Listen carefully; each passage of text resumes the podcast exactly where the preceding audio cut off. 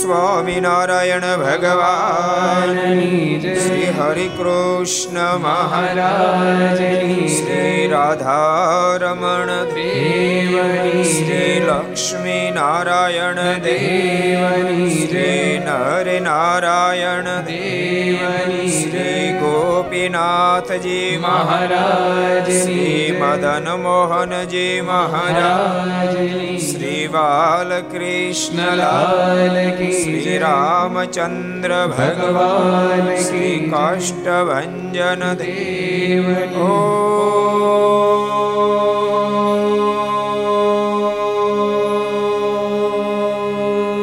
नमः पार्वती पतये हर हर महादेव।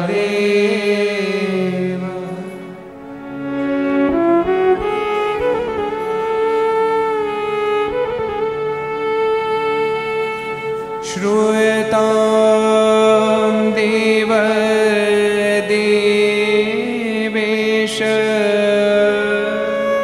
स्वामिनारायण स्वामिनारायण प्रभो त्वदीय नावधानेन कथयिष्ये शुभा कथा। श्रूयतां देव देवेश स्वामिनारायण प्रभो।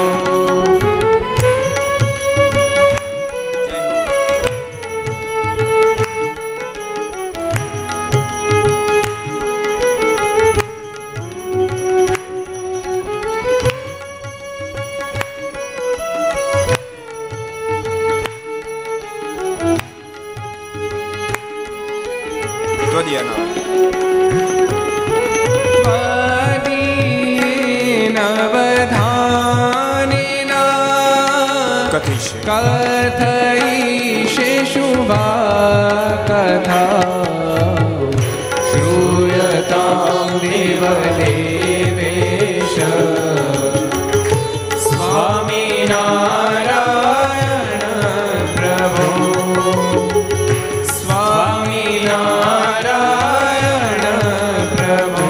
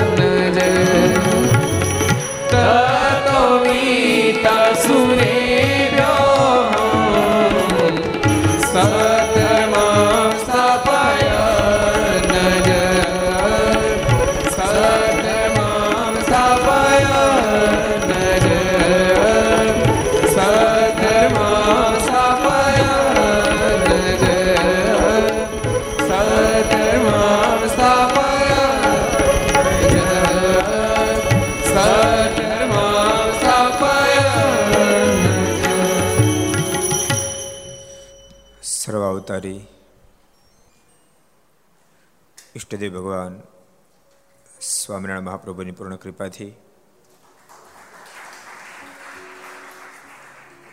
તીર્થધામ સરદારના આંગણે વિક્રમ સંવત 2078 કારતકવદ બીજ રવિવાર તારીખ 21/11/2021 603મી ઘરસભા અંતર્ગત Shri Haricharitra Chintamani Aastha Bhajan channel, Laksh channel, Kartavya channel, Sardar Katha YouTube, Laksh YouTube, Kartavya YouTube, Gharsabha YouTube, Aastha Bhajan YouTube વગેરેના માધ્યમથી ઘેર બેસી ઘરસભાનો લાભ લેતા સર્વે ભાવિક ભક્તજનો, સભામાં ઉપસ્થિત પૂજ્ય સંતો, પાર્ષદો, ભગવાનના તમામ ભક્તો બધાને ખૂબ એથી જાદક જય સ્વામિનારાયણ, જય શ્રી કૃષ્ણ, જય શ્રી રામ, જય હિન્દ, જય ભારત. કેમ છો? ગઈકાલ આપણે બહુ અદભુત પ્રસંગ ભક્તો જોતા હતા, બાલપ્રભુ ઘનશ્યામની બાલ લીલા, જેમાં એક દિવ્ય લીલા આપણે માણી હતી. સરસ પ્રસંગ આપણે જોયો તો ચકલી ઉડીને મહારાજ ઝબકી ગયા અને ભક્તિ માતા બોલ્યા, ચકલી તે મારા ઘનશ્યામને ડરાવ્યા, બીવરાવ્યા. પછી મહારાજ બહુ સરસ બોલ્યા, માં અમે ચકલીથી બી એવા નથી. ભક્તિ માતા કે તમે ચકલીથી બી એવા નથી તો કેવા છો? અને ત્યારે બાલપ્રભુ ઘનશ્યામ બોલ્યા, માં અમે તો સ્વયં અક્ષરધામાધિપતિ પુરુષોત્તમ નારાયણ છીએ. ચકલ્યા તો શું, અબજો બ્રહ્માંડને મુઠ્ઠીમાં ચોળી નાખેલી તાકાત ધરાવનારા કાળ મહાકાળથી પણ ડરી એવા નથી. અમે તો એનાથી નહીં પણ એના નિયંતા છીએ. જે વાત મહારાજે લોહીના 15માં વચન બહુ સરસ અદભુત ચર્ચાઓ છે. ઇન્દ્રિયો અંતઃકરણ બધાને આશ્રય રહેલા એવા જે પરમ તત્વ પરમાત્મા એને આશીર્વાદ માને કે ઇન્દ્રિયો અંતઃકરણ આ શરીર જેના માધ્યમથી કાર્યરત થાય છે, તો એ આત્માની અંદર અંતર્યામી સ્વરૂપે કોણ રહ્યું છે? મહાપુરુષ છે, અક્ષર છે કે સ્વયં પુરુષોત્તમ નારાયણ છે? મહારાજ અદભુત ઉત્તર આપ્યો. મહારાજ કે ગમે તે દેખાતો પણ આખીર તો અમે સ્વયં પુરુષોત્તમ નારાયણ જ બધાના નિયંતા છે. એક ભગવાન જ સર્વ નિયંતા છે. ભક્તો, સામર્થ્ય ગમે ત્યાં દેખાય, પરમાત્માને આપેલી સામર્થ્ય દેખાય, પણ મૂળ કરતામાં સ્વયં ભગવાન છે. અને ભક્તો, આટલી જો હા પડે ને તો આપણી નિષ્ઠા બહુ દઢ થતી જાય. દેશકાળમાં તરત મનમાં થાય કે આટલી બધી જગ્યાએ મહેનત કરી એના કરતા સીધી જ આરાધના પ્રભુની ના કરું. પરમાત્મા તો સક્ષમ છે, બધું જ કરવા માટે સક્ષમ છે, બધું જ કરી શકે છે. એ હૃદયમાં આ પડી જાય તો વાંધો ન આવે. એટલે ગઈકાલે એ સરસ પ્રસંગ જોતા આજે આપણે એક નવો પ્રસંગ જોઈએ. એક સમયે ભક્તિ માતાને રસોઈ કરતા બહુ વાર થઈ, તેથી જાણ્યું જે આજ મારા પુત્ર ભૂખ્યા થયા હશે. રસોઈ બનાવવા વાર લાગી એટલે મનમાં થયું છે ઘનશ્યામ ભૂખ્યા થયા હશે. હજી ઘનશ્યામ જમતા નથી શીખ્યા, પણ રસોઈ બનાવવું રહે એટલે ઘનશ્યામને મેં ધવડાવ્યા નથી એટલે ઘનશ્યામ ભૂખ્યા થયા છે. મા ભક્તિ દેવીને સંકલ્પ થયો. એમ જાણીને હાથ ધોવા લાગી. એટલામાં તો ઘનશ્યામ મહારાજ પારણામાં સૂતા હતા, તે રોવા લાગ્યા. કેટલો બધો આનંદ છપૈયાવાસીને પ્રાપ્ત થયો. અબજો બ્રહ્માંડના માલિક એનું રુદન છપૈયાની ધરતી ઉપર થયું. ભગવાન હસે, ભગવાન રડે, અદભુત અદભુત લીલાઓ કરે. છપૈયાની ધરતી એનો સાક્ષી બની. ભક્તો, એક વાત ભૂલતા નહીં, ધરતીની મહાનતા હશે જેથી કરીને પ્રભુ ત્યાં પ્રગટ્યા. ધરતીની મહાનતા જેથી કરીને પ્રભુ પ્રગટ્યા. પણ ધરતીની મહાનતા એના કરતા પ્રભુની અનંત ગણી અધિક મહાનતા જેથી કરીને પ્રભુ પ્રગટ્યા, જેને લઈને છપૈયા દુનિયામાં પ્રસિદ્ધિને પામી. છપૈયાની જો મહાનતા ન હોય તો પ્રભુ ત્યાં પ્રગટે નહીં. એ ધરતીની મહાનતા ન હોય તો પ્રભુ પ્રગટે. એટલે ધરતીની મહાનતા તો ખરી જ, પણ એક મિનિટ વિચાર લો કે ધરતીની મહાનતા હતી પણ બાળ પ્રભુ ઘનશ્યામ છપૈયાની ધરતી પર પ્રગટ્યા ન હોત તો આપણે કોઈ ધોકો ખાત ન્યા, આપણે કોઈ જાત ન્યા ન જાત. ક્યાં છપૈયા જેવો નામની ખબર ન પડત, જાત તો નહીં ખબર ન પડત. એટલે એનો મતલબ ભક્તો, જે જીવાત્મા પરમાત્મામાં પ્રેમ કરી શક્યા, પરમાત્માની આજ્ઞાનું પાલન કરી શક્યા, પરમાત્માની નિષ્ઠા દઢ કરી શક્યા, એ બધા જીવાત્માની મહાનતા હોય તો જ ટચ થાય, ને તો લક્ષાવીથી બધા થઈ જાવ જોઈએ ને. એ જીવાત્માનું પુણ્ય હોય, એની મહાનતા હોય તો જ પ્રભુનો ટચ થાય, એમને એમ થાય નહીં. કેટલા હરિભક્તો થયા ને આપણે સાધુ થઈ ગયા, એમને એમ નહીં થયા હોય. આપણી કાંઈક મહત્તા હશે, આપણે કાંઈક દાખલાઓ કર્યા હશે જેથી કરીને ભગવાનના શરણાગત થયા. પણ વાત સમજો, આપણી મહાનતા હશે જેથી કરીને શરણાગત બન્યા. પણ શરણાગત બન્યા એટલે જે મહાનતા છે એના કરતા અબજો ઘણી મહાનતા અધિક થઈ ગઈ પરમાત્માના સંબંધને લઈને. એટલે આપણી જે કાંઈ ભક્તો મહાનતા વિના પ્રાપ્તિ શક્ય નથી. પણ આપણી જે મહાનતા છે એના કરતા અનેક ગણી જે મહાનતા બની આવે છે એનું કારણ પરમાત્મા છે. છપૈયા મહાન છે એટલે પ્રભુએ જન્મ ધારણ કર્યો, અવતાર ધારણ કર્યો, પણ આ દુનિયામાં પ્રસિદ્ધિ છપાઈ એનું કારણ ભગવાન સ્વામિનારાયણ છે. વૃંદાવન મને મથુરા, ગોકુળ, વૃંદાવન એ મહાન હશે, મથુરા મહાન હશે, અયોધ્યા મહાન હશે, પણ દુનિયામાં પ્રસિદ્ધિને પામી અયોધ્યાનું કારણ ભગવાન રામ છે. મથુરા, ગોકુળ, વૃંદાવન મહાન ધરતી છે જેથી કરીને પ્રભુ ત્યાં પ્રાગટ્યને પામ્યા, પણ દુનિયા સુધી સ્થાનો પહોંચે એનું કારણ ભગવાન કૃષ્ણ નારાયણ છે. ગરડાની ધરતી મહાન હશે જેથી કરીને ભગવાન શ્રી હરિ ત્યાં 25 વર્ષ સુધી રહ્યા, પણ દુનિયામાં ગઢપુર પ્રસિદ્ધિને પામ્યું એનું કારણ ભગવાન સ્વામિનારાયણ છે. આ વાત સમજાઈ જાય તો આપણને એક પ્રકારનો ખોટો કોટો ન ચડે. સાચો કોટો ખોટો નથી, ખોટો કોટો ખોટો છે. ભગવાન મળ્યાનો આનંદ એને કેપ કહેવાય. સાચા કોટાને કેપ કહેવાય, ખોટા કોટાને અહંકાર કહેવાય. અહંકાર ના આવે, મોજથી જીવી શકાય. એટલે બહુ સરસ પ્રસંગ હાલતો હતો. બાલપ્રભુ ઘનશ્યામ રડવા લાગ્યા. તે શબ્દ સાંભળીને ભક્તિ માતા તત્કાળ ઉતાવળા થકા ઓસરીમાં આવ્યા ને પારણામાંથી પોતાના પુત્રને લઈને બોલ્યા છે, ખમ્મા કરે હે બાપ, તમને બહુ ભૂખ લાગી છે. એમ કહીને ઓસરીમાં બેસીને સ્તનપાન કરાયું. પછી ધાવીને તૃપ્ત થયા જાણે મસ્તક ઉપર હાથ ફેરવીને બોલ્યા છે, હે ભાઈ, તમને ભૂખ બહુ લાગી હતી કે? માથા પર હાથ ફેરવતા ફેરવતા વાહલથી કીધું, હે ઘનશ્યામ, હે ભાઈ, તને બહુ ભૂખ લાગી હતી? ત્યારે ઘનશ્યામ મહારાજ સામો જોઈને કહે, હા, ભૂખ તો ઘણી લાગી હતી. તે સાંભળીને ભક્તિ માતા બહુ આનંદ પામ્યા. કલિકાલી ભાષામાં કીધું છે, આમાં મૈયા મુજે બહુ ભૂખ લગી હતી. નકર ગુજરાતી નહીં બોલ્યા હોય, મુજે બહુ ભૂખ લગી હતી. સુનકર મૈયા કો આનંદ હોવા. તેટલામાં તો વળી ઘનશ્યામ મહારાજના જમણા પગના અંગૂઠામાં તેજ નીકળવા માંડ્યું. તે જોઈને ભક્તિ માતા બીતા થકા બોલ્યા છે, અહો, આટલું બધું આ તેજ ક્યાંથી? ઘડીક માનુષિક ચરિત્ર ઘડે, ઘડીક દિવ્ય ચરિત્ર કરે. પ્રભુ ભૂખમાં રડે એ માનુષિક ચરિત્ર, અને જમણા પગના અંગૂઠામાંથી તેજનો પૂજ વહેતો કર્યો. એ કયું ચરિત્ર? એ કયું ચરિત્ર? એ દિવ્ય ચરિત્ર. એટલે પરમાત્મા માનુષિક ચરિત્ર કરે, દિવ્ય ચરિત્ર, બે ચરિત્ર કરે, અદભુત અદભુત ચરિત્રો કરે. એ એક સરસ પ્રસંગ. આપણે બાળપણના ચરિત્રો જ કહેશું.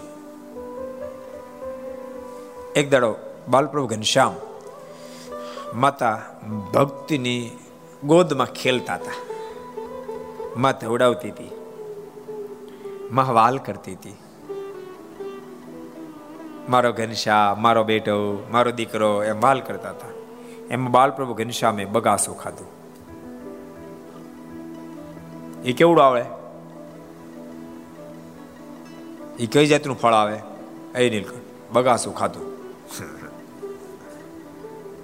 ખાધું કોઈ દી? બગાસું ખાધું કોઈ દી? એમ ગળ્યો આવે, ખાટો આવે, તીખો આવે? આનંદ સમજે મીઠું આવે. પ્રભુએ બગાસું ખાધું, અને બગાસા ખાતાની સાથે માનું ધ્યાન પ્રભુના જે મુખની અંદર ગયું. 14 લોકના બ્રહ્માંડના પ્રભુએ દર્શન કરાવ્યા. સાત દીપ અને સાત સમુદ્ર હિલોળા લેતા માં ભક્તિના દર્શન થયા. માં અચંબામાં પડી ગઈ, આ શું? અને ત્યાં તો પ્રભુ બગાસો ખાતા દેખાવા માંડ્યા. એટલે પરમાત્મા અદભુત અદભુત લીલા કરે. આ ધરતી પર લીલા કરવાનો હેતુ જ એવો છે, એક મુમુક્ષના ચિત્તની વૃત્તિનો પોતાના સ્વરૂપમાં નિરોધ થાય, પોતાના સ્વરૂપમાં મુમુક્ષ ખેંચાય. આજે ભક્તિ માતા જે હજારો આત્માને પરમ સુખ આપવા માટે ભગવાન સ્વયં વિધવિધ પ્રકારની લીલા કરે. પરમાત્મા જીવ પ્રાણી માત્રનું હિત કરે છે, કોઈનું અહિત કરતા જ નથી. એટલે તો દયાનંદ સ્વામી બહુ અદભુત શબ્દનું સંબોધન કર્યું છે, હિતકારી હરિ રે સખી હિતકારી હરિ છપૈયામાં ભીતે પ્રગટ્યા.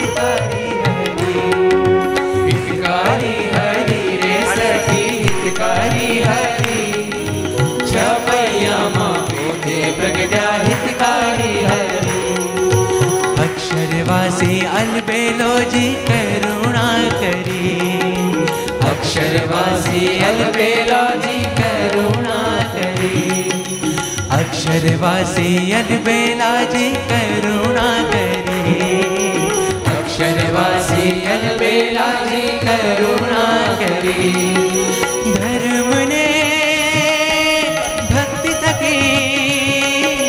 धर्म ने भक्ति तकी, दुर्लभ देह धरी, हितकारी हरि रे सखी हितकारी हरि छपैया मां।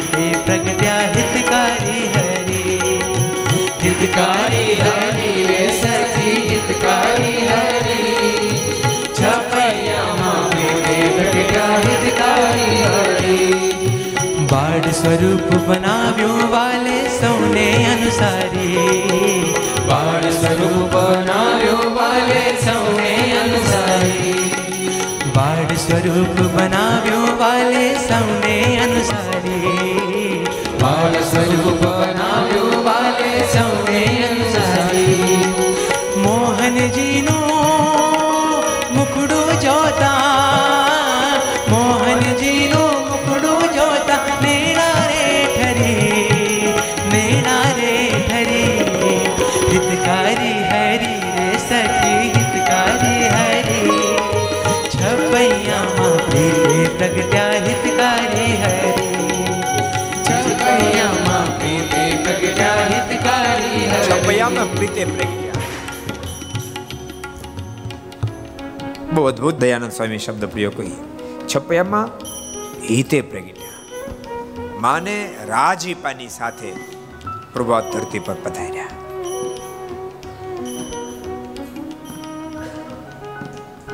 પોતાનું દિવ્ય સ્વરૂપ છુપાવી અને પ્રભુ માનુષિક લીલા કરે. ભક્તો, સત્સંગની ફળશ્રુતિ આ છે. પરમાત્મા પોસાય તેવા માનુષિક ચરિત્ર કરે, તેમ છતાં એમાં સંશય ન થાય. આ સત્સંગની ફળશ્રુતિ છે. અને પ્રભુમાં પ્રેમ પણ પછી જ થાય જ્યારે એમાંથી મનુષ્ય ભાવ હટી જાય. જ્યાં સુધી પરમાત્માનો સુપ્રિંદ લેશ માત્ર મનુષ્ય ભાવ રહે, ત્યાં સુધી જીવાત્મા આધ્યાત્મિક પથમાં ગતિ ન કરી શકે, વેગ ન પકડી શકે. કારણ કે થોડો દેશકાળ આવે એટલે તરત પરમાત્માના સ્વરૂપમાં સંશય થાય, એટલે પોતે ટેન્શનમાં આવી જાય. તમે જો ગ્રહસ્થના જન્મ આપત્તિ વિપત્તિ આવે તો પરમાત્માનો સુખનો નિશ્ચય નથી, જેથી કરીને માનસિક બેલેન્સ ગુમાવી દે છે. શું કામ? તો કે પ્રભુ પર ભરોસો નથી. નહીં તો આપત્તિ વિપત્તિ આવે, કદાચ ક્ષણિક માણસને ક્ષણિક અસર થાય, પણ બીજી ક્ષણે બહાર નીકળી જાય. જો પરમાત્માનો પૂર્ણ નિશ્ચય હોય તો. જેમ પાણીમાં વ્યક્તિ ડૂબકી મારે, બહુ તો અંદર 2 કલાક રહે, કેટલોક રહે? પાણી ડૂબકી મારે પછી અક્ષર તરત આવડે ને, ખુલાવડે તો પાણીમાં ડૂબકી મારે કેટલી વાર રહે? 2 કલાક રહે, અડધો કલાક. બીજા કોણ તરત આવડે? હું વાત કરો તો સંતો પાસે તો કોણ તરત આવડે? બરાબર, કોઈ નથી આવડતું, કોઈ નહીં તરતા નથી આવડતું, કોઈ એકને જ આવડે. 3 દીપ નહીં આવડતું, તને પ્રગલ્પ બહુ કહેવાય. ધીમે ધીમે આંગળી ઊંચી થઈ, 2 થઈ, પાછળ 3 થઈ, 4 થઈ. અક્ષય તેને આવડે તરતા? તો ઊંચી આંગળી કરીને એમ કે તારી માં નહીં મળી જાય, તું તારે વાત કરે. કેટલાને આવડે? હાલો તો માના હામ છે નો ઊંચી કરે.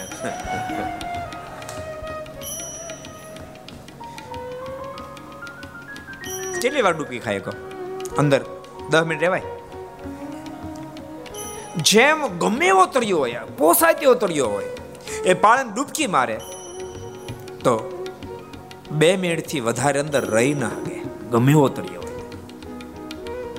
એમ ગમે તેવો દેશકાળ આવે અને ગમે તેવી માનસિક ઉપર માનસિકતા અસર થઈ, માનસિક અસર થઈ હોય, પણ પરમાત્માનો પૂર્ણ નિશ્ચય હોય તો જેમ ડૂબકી ખાનારો માણસ તુરંત પાછો બહાર નીકળી જાય, એમ ડૂબકી ખાય ત્યારે કોઈ છે જ નહીં એમ થઈ ગયું હોય, પણ 2 ક્ષણમાં પાછો બહાર નીકળી જાય. એમ ગમે તેવા ટેન્શનમાં આવ્યો હોય તેમ છતાં પૂર્ણ નિશ્ચય વાળો તુરંત પાછો બહાર નીકળી જાય, ટેન્શનમાં રહે.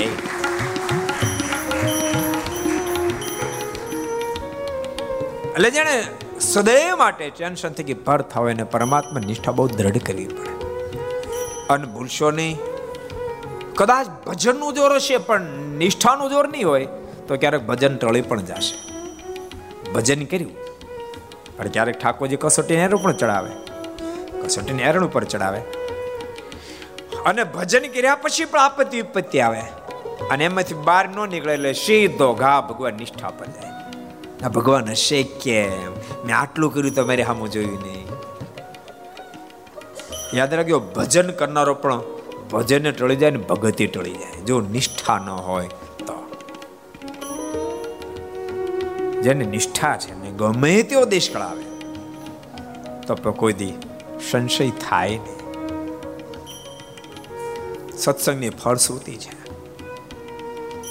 પછી તો ઘણી બધી ફળશ્રુતિ પ્રાપ્ત થાય, પણ મૂળમાં નિષ્ઠા દ્રઢ કરાવે. એટલે દયાનંદ સ્વામી એમ કહે છે કે આ ધરતી પર પરમાત્માએ મન સ્તરને ધારણ કર્યું. બહુ અદભુત આગળ બોલ્યા. ભવ બ્રહ્માદિક જેવા જેને ભજે પ્રેમ ભરી, ભવ બ્રહ્માદિક જેવા જેને ભજે પ્રેમ ભરી, ભવ બ્રહ્માદિક જેવા જેને ભજે પ્રેમ ભરી, ભવ બ્રહ્માદિક જેવા જેને ભજે પ્રેમ ભરી. કાળ કઠોર કહાવે તે તો, કાળ કઠોર કહાવે તે તો ભાગે દૂર ડરી, ભાગે દૂર ડરી. हितकारी हरि सखी हितकारी हरि, छपैया माँ प्रीते प्रगटा हितकारी हरि, छपैया माँ प्रीते प्रगटा हितकारी हरि, छपैया माँ प्रीते प्रगटा हितकारी हरि, छपैया माँ प्रीते प्रगटा हितकारी हरि. કાળ કઠોર કહાવે તે તો ભાગે દૂર ફરી. કાળ ભયંકર છે, પણ જે પરમાત્માની એન્ટ્રી થાય તેથી કાળને પણ વિદાય લેવી પડે. ભગવાનના ભક્તની પાસે કાળનું એટલે નથી ચાલતું, કારણ કે ભગવાનના ભક્તને પરમાત્માનું નજીક પણ છે. કાળનું કાંઈ ન ઉપજે, અને કાળનું ન ઉપજે, ન ઉપજવા માટે ધરતી પર પરમાત્માનું આગમન થાય છે. વિવિધ પ્રકારની લીલાઓ કરે. આજ બાલપ્રભુ ઘનશ્યામ અદભુત લીલા કરે. પોતાના જમણા પગના અંગૂઠામાંથી અદભુત તેજના પૂજો વહેતા મૂક્યા. ભક્તિ માતા ડરી ગયા. ભક્તિ માતા બીતા થકા બોલે, ઓહો, આટલું બધું તેજ ક્યાંથી? ત્યારે ઘનશ્યામ મહારાજ જાણ્યું છે આ મારી માતા તેજથી અંજાય ને બીએ છે. તેથી પોતે બોલ્યા છે, હે માતા, તમે વિશ્વમાં આ તેજે કરીને તો અનંત કોટી બ્રહ્માંડમાં જે જીવ ઈશ્વર તે સર્વે તથા સર્વે મુક્ત તે તેજસ્વી અને સુખિયા છે, અને મેં તો પુરુષોત્તમ ભગવાન સર્વે અવતારના અવતારી છે. એમાં તેજે કરીને બધા તેજાયમાન છે. જેમાં પણ સામર્થ્ય જાય, માં એ મારી આપેલી સામર્થ્ય છે. હું તો સ્વયં પુરુષોત્તમ નારાયણ છું, સર્વે અવતારનો અવતારી. આ ધરતી પર માં તારી એવા અનંત આત્માને સુખ આપવા માટે આવ્યો છું. અનંત આત્માને સુખ આપવા માટે પ્રભુ આ ધરતી પર પધારે, ત્યારે વિવિધ પ્રકારની લીલાઓ પ્રભુ કરે. એની હા પડી જાય તો કામ થઈ જાય. ઓલો પ્રસંગ સરસ છે. એક દાડો બાલપ્રભુ ઘનશ્યામ ઘોડિયામાં સૂતા હતા. માતા ભક્તિ દેવી એ પોતાનું કામ કઈ કરતા હતા. તો બાલપ્રભુ ઘનશ્યામ ધીમે કરીને ઘોડિયા પાસે નીચે ઉતર્યા. થોડે દૂર ચૂસણી પડી હતી. આમ બાખોડિયા પર ચાલતા ચાલતા તેથી લઈ આવ્યા, પાછા ઘોડિયામાં ચડીને સૂઈ ગયા. આકાશ તે રામદાસે જોયું, એને આશ્ચર્ય થયું.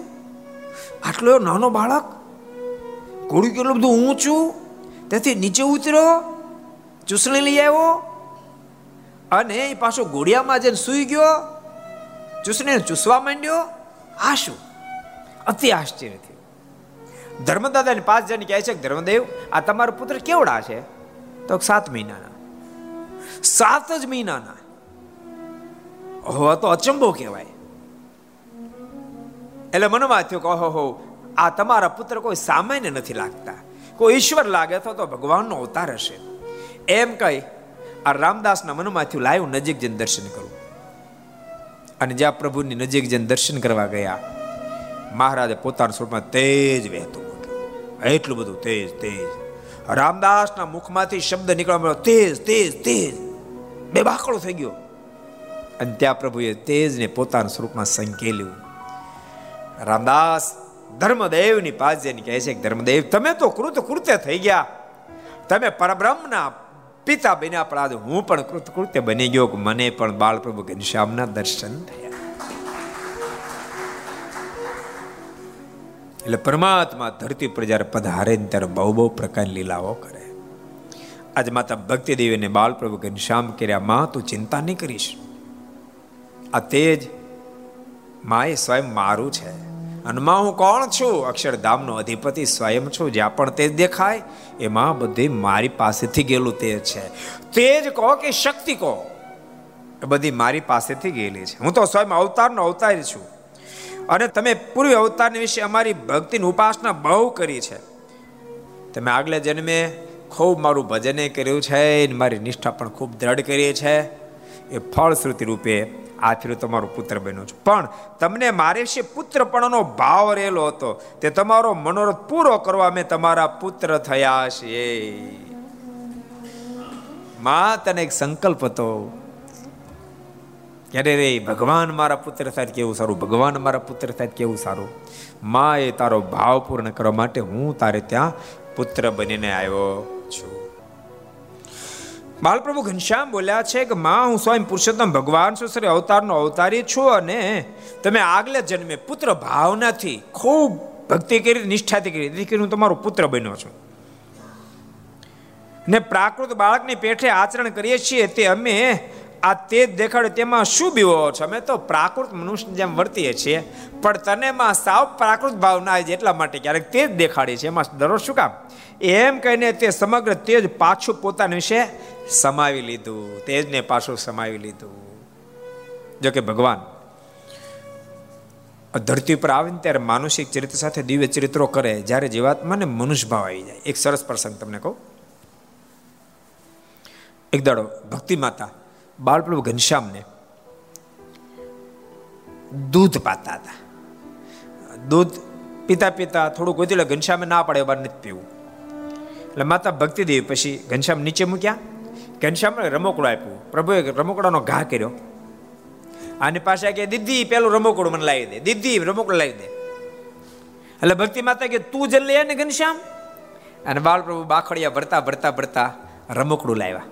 આ રમકડું પાછું હાથમાં લઈ અને ખૂબ ખડખડાટ હસવા માંડ્યા. આ લીલાને જોઈને મા ભક્તિ દેવીને ખૂબ આનંદ થતો હતો.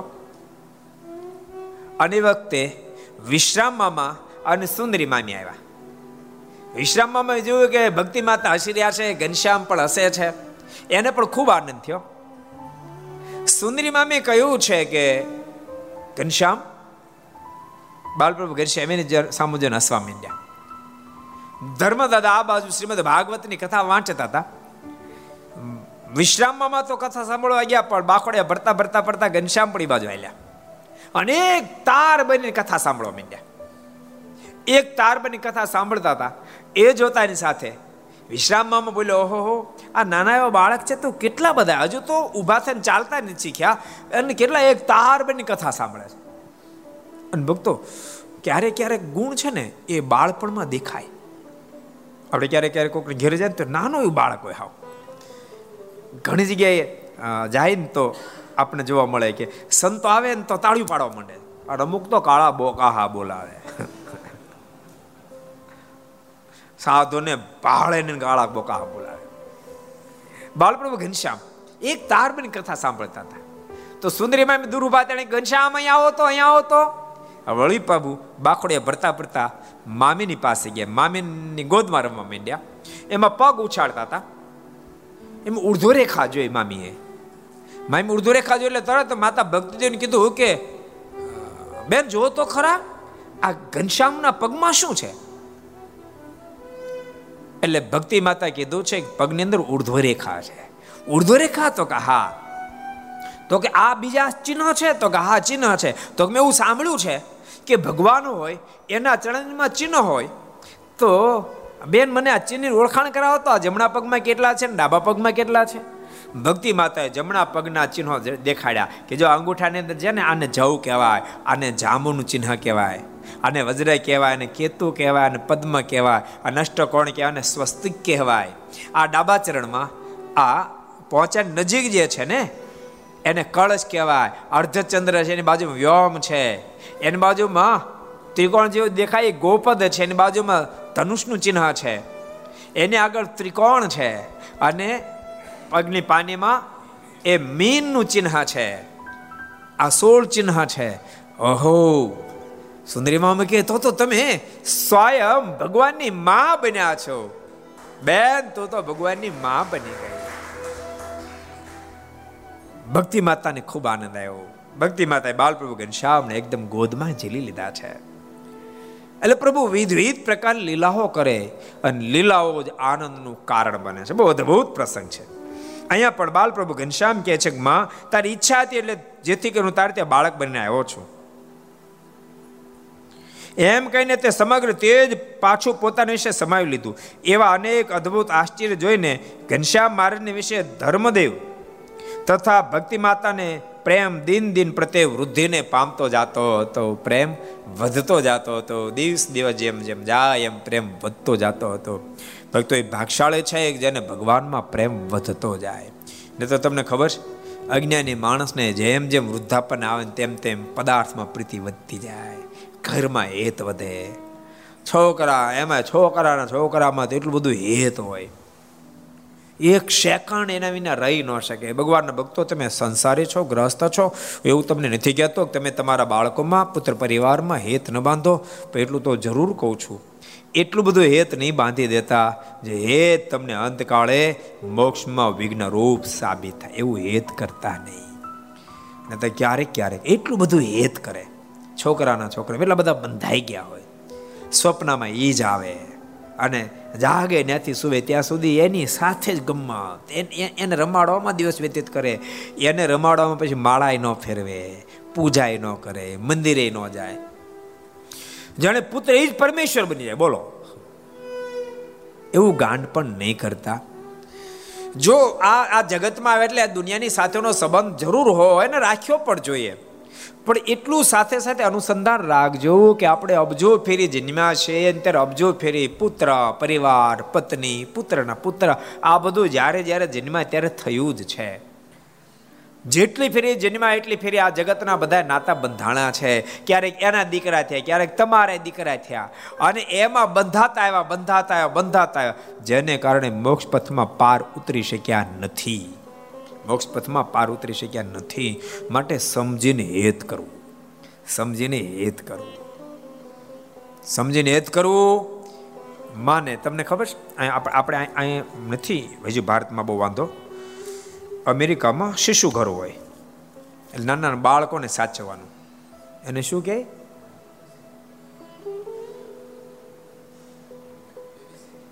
હે,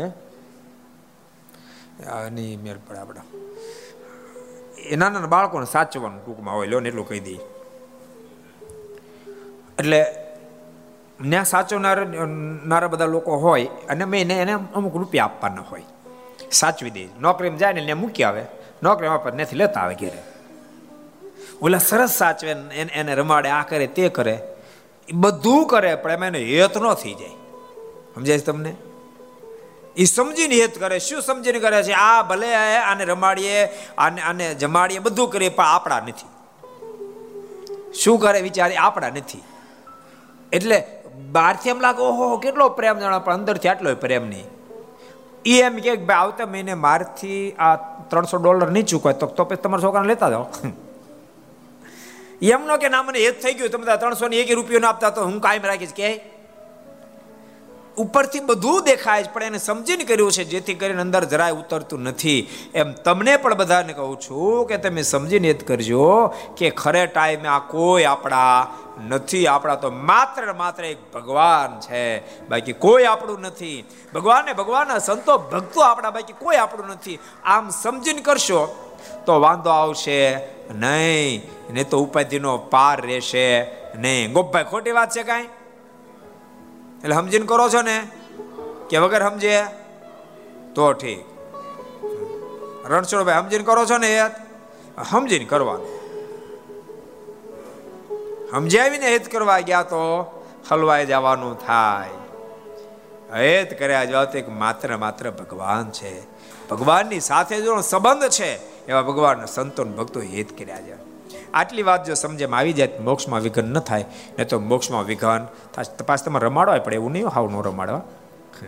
નહીં તો દીકરીને બહુ ભૂગા કાઢી નાખે, બહુ રોટલા ન આપે. આપણે વાતો કરવી ને બરાબર છે ને, તમારે વાતો કરીને કરીને એને ગ્રસ્ત નું દિશે એને ખબર હોય. દુલા કાકા ખોટી વાત છે કાંઈ, તારે રોટલા અનાથ ના ખાવાનું પાછા. એટલે એને હેત કરવું પડે, પણ સમજીને કરવું, બસ એટલી જ વાત, સમજીને કરવું તો વિક્ષેપ થશે.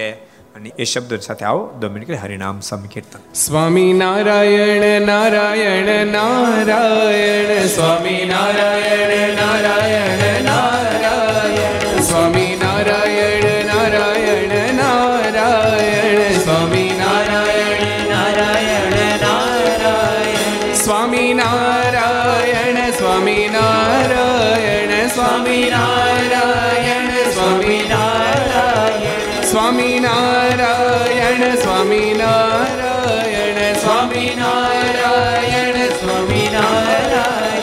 સ્વામી નારાયણ, સ્વામી નારાયણ નારાયણ નારાયણ, સ્વામી નારાયણ નારાયણ નારાયણ,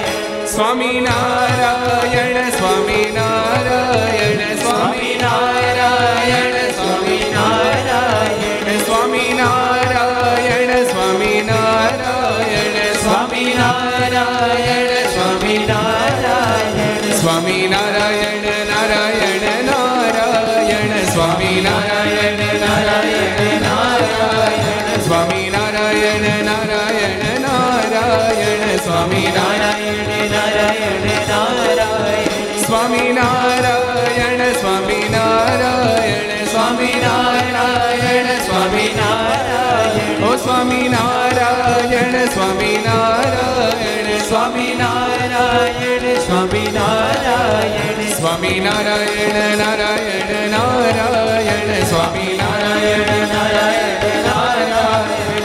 નારાયણ નારાયણ નારાયણ, સ્વામી નારાયણ નારાયણ નારાયણ, સ્વામી નારાયણ સ્વામી નારાયણ, સ્વામી નારાયણ સ્વામી નારાયણ, સ્વામી નારાયણ સ્વામી નારાયણ, સ્વામી નારાયણ સ્વામી નારાયણ, સ્વામી નારાયણ નારાયણ નારાયણ, સ્વામી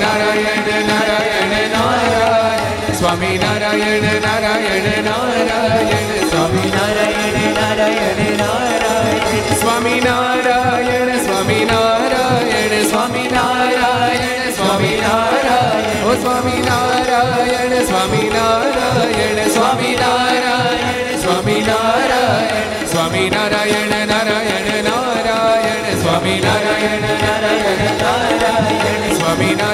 નારાયણ નારાયણ, સ્વામી નારાયણ નારાયણ નારાયણ, સ્વામી નારાયણ નારાયણ નારાયણ, સ્વામી નારાયણ સ્વામી નારાયણ, સ્વામી નારાયણ સ્વામી નારાયણ, સ્વામી નારાયણ સ્વામી નારાયણ, સ્વામી નારાયણ સ્વામી નારાયણ, સ્વામી નારાયણ નારાયણ નારાયણ, સ્વામી નારાયણ નારાયણ નારાયણ, સ્વામી નારાયણ નારાયણ નારાયણ, સ્વામી નારાયણ નારાયણ નારાયણ, સ્વામી નારાયણ સ્વામી નારાયણ સ્વામી નારાયણ સ્વામી નારાયણ, ઓ સ્વામી નારાયણ સ્વામી નારાયણ, સ્વામી નારાયણ સ્વામી નારાયણ, સ્વામી નારાયણ નારાયણ નારાયણ, સ્વામી નારાયણ નારાયણ નારાયણ, સ્વામી નારાયણ નારાયણ નારાયણ, સ્વામી નારાયણ નારાયણ નારાયણ, સ્વામી નારાયણ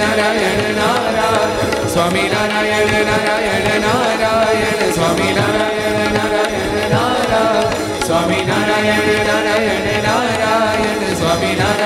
નારાયણ નારાયણ, સ્વામી નારાયણ ભગવાનની જય. શ્રી હરિ કૃષ્ણ મહારાજ, શ્રી રાધા રમણ દેવની.